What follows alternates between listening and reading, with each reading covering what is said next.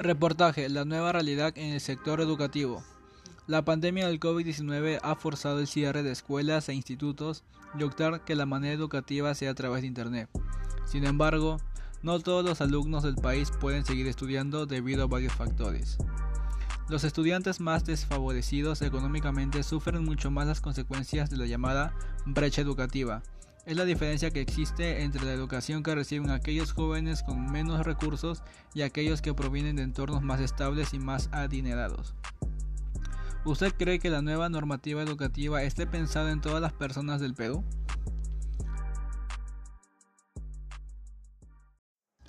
Tras la llegada del COVID-19 y decretada cuarentena el 15 de marzo, el Estado tomó cartas en el asunto para buscar soluciones referidos a bastantes ámbitos, uno de ellos la educación. El Ministerio de Educación Minedu oficializó el 6 de abril como la fecha para el inicio del año escolar a través de la estrategia virtual Aprende en Casa, que busca garantizar el servicio educativo a nivel nacional en el marco de la emergencia sanitaria para la prevención y control del coronavirus añadiendo que otras instituciones como preparatorias y universidades y más hicieron uso de aplicaciones para enseñar de una manera más directa con sus estudiantes, tales estas como Zoom, Mic y otras aplicaciones para dictar clases online. También un medio por donde se comunican en redes sociales, específicamente WhatsApp. Para ser verdad, Todas estas medidas para reanudar la educación desde casa y no desde la escuela es una muy buena idea. No obstante, planteémonos una pregunta. ¿Todas las personas del país, costa, sierra y selva, tendrán los servicios y artefactos tecnológicos para seguir estudiando desde casa? Estas medidas están más pensadas para las zonas urbanas que para las rurales. Es un reto que la educación virtual llegue a todo el país, hay personas que no tienen sustento económico como para poseer en sus hogares aparatos tecnológicos, como un celular, laptop, computadora, televisor, radio, etc. Todos estos son medios por donde puedes acceder a tus clases virtuales. E incluso no pueden tener internet en casa o la señal de esta es inestable. En el mayor de los casos no hay señal en estos lugares. A continuación veremos algunos testimonios de personas y profesores de las zonas rurales.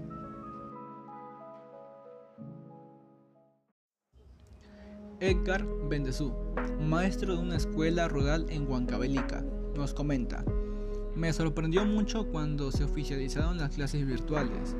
Pensé en mis alumnos, chicos de una zona rural sin acceso a tecnología ni a un celular.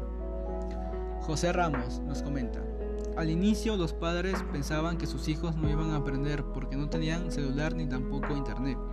Tuvimos que explicarles que era la nueva educación y que los chicos iban a conocer cosas nuevas. Así logramos convencerlos para que sus hijos inicien sus clases.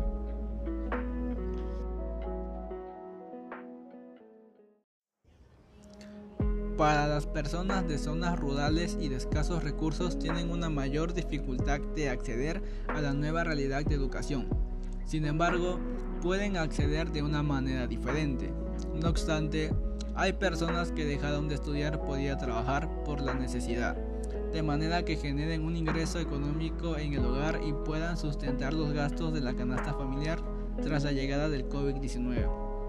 Asimismo, por la nueva realidad de todo virtual en el mercado, los aparatos tecnológicos como celulares, laptops, computadoras tuvieron un alza de precios e incluso estos escasearon en algunas tiendas para las personas que tenían los recursos necesarios podían acceder a estos artefactos tecnológicos. Sin embargo, había personas que no podían acceder a estos. Para finalizar, tras esta nueva realidad que estamos afrontando, referido al ámbito de educación, no es igualitaria en todo el país. Hay partes donde no poseen el equipo tecnológico necesario para seguir sus estudios desde casa e incluso los lugares donde viven estas personas no hay conexión a internet, por lo que tienen que acudir a cerros donde se puedan conectar y seguir estudiando. Por otro lado, hay familias donde no tienen los suficientes recursos económicos.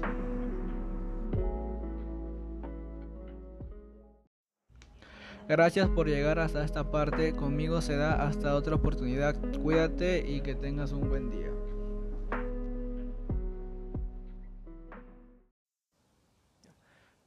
Día. Yo soy Carlos Hernández. En el ADST hemos desarrollado temas con relación a la discriminación. Por ello, a continuación les comentaré sobre este tema que nos deja mucho de qué pensar. Como muchos de ustedes saben, un problema social de la actualidad es la discriminación, el cual se divide en varios tipos. El más frecuente es la racial, es decir, por el color de piel. Por ello nos cuestionamos. ¿Crees que la diversidad cultural es buena o mala y qué relación este tiene con la ciencia? Eh, hoy por hoy en el Perú contamos con 55 pueblos indígenas, siendo 51 de la Amazonía y 4 de los Andes, lo cual expresa que nuestro país es multicultural y esto se ve reflejado en los ciudadanos del país, donde cada uno tiene sus propias costumbres y tradiciones, su propia manera de hablar, de vestir y en su tonalidad de piel. El ser diferentes nos enriquece como seres humanos ya que si seríamos iguales tendríamos las mismas decadencias y nuestra raza dejaría de existir.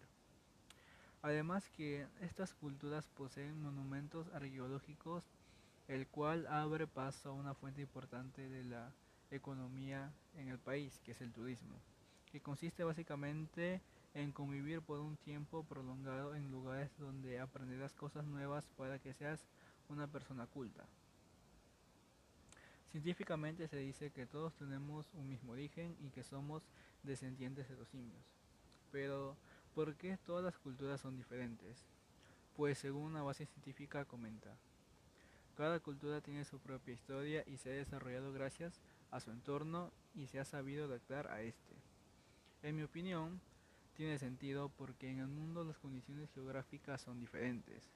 Hay lugares donde hay frío, humedad, lluvias y otros lugares que son cálidos, secos y arenosos, en donde los pobladores de esas zonas se han sabido adaptar a esas condiciones y se ve reflejado en su manera de vivir. Entonces la pregunta es, ¿por qué los integrantes de una cultura no son iguales? Científicamente hablando, esto es debido a que el hombre aporta 50% y la mujer 50% de los genes con el fin de crear un nuevo ser. Esa es la razón por la cual la diversidad se expande y por ello todas las personas son diferentes. Ojo, estos nuevos seres conservan características de su línea sanguínea, por lo que es común que se parezca a un familiar o antepasado. También depende de las condiciones de su entorno y las prácticas de ambas líneas sanguíneas que hayan tenido durante su vida. Por ejemplo, hayan tenido algún vicio o talento. Esto influye en el nuevo ser y forma parte de él. Como todas las culturas se adaptaron a diferentes condiciones climáticas y geográficas, esto es bueno para la ciencia. Un ejemplo de ello es que hay personas que desarrollan características como soportar temperaturas a lo que el ser humano promedio no lo puede hacer. Los científicos pueden estudiar sus ADNs con fines benéficos para la humanidad, como por ejemplo encontrar curas contra enfermedades que en la actualidad no podemos, también fortalecer nuestro sistema inmunológico, entre más cosas. Por medio de argumentos científicos es compartir el valor inmenso de una cultura para el avance científico y desarrollo de un país en su economía. Por ello es demasiado injusto que personas despreciables e ignorantes discriminen a unas personas que no les han hecho ningún mal y los hagan sentir mal. Lo bueno es que hoy en día existen derechos y normas decretadas por el Estado de manera que les brinde protección a las personas indígenas y que por medio de sus derechos puedan alzar su voz de manera justa y pacífica. Ya concluyendo con un tema tan inmenso, toda cultura forma parte de la existencia del ser humano, el cual es benéfico para la ciencia y la economía de un país. Asimismo, el ser diferente te hace único. Recuerden, para la mente de un ignorante, discriminar una cultura que puede ser pieza clave para la existencia de la humanidad es despreciable. Conmigo será hasta otra oportunidad. Cuídense, bendiciones.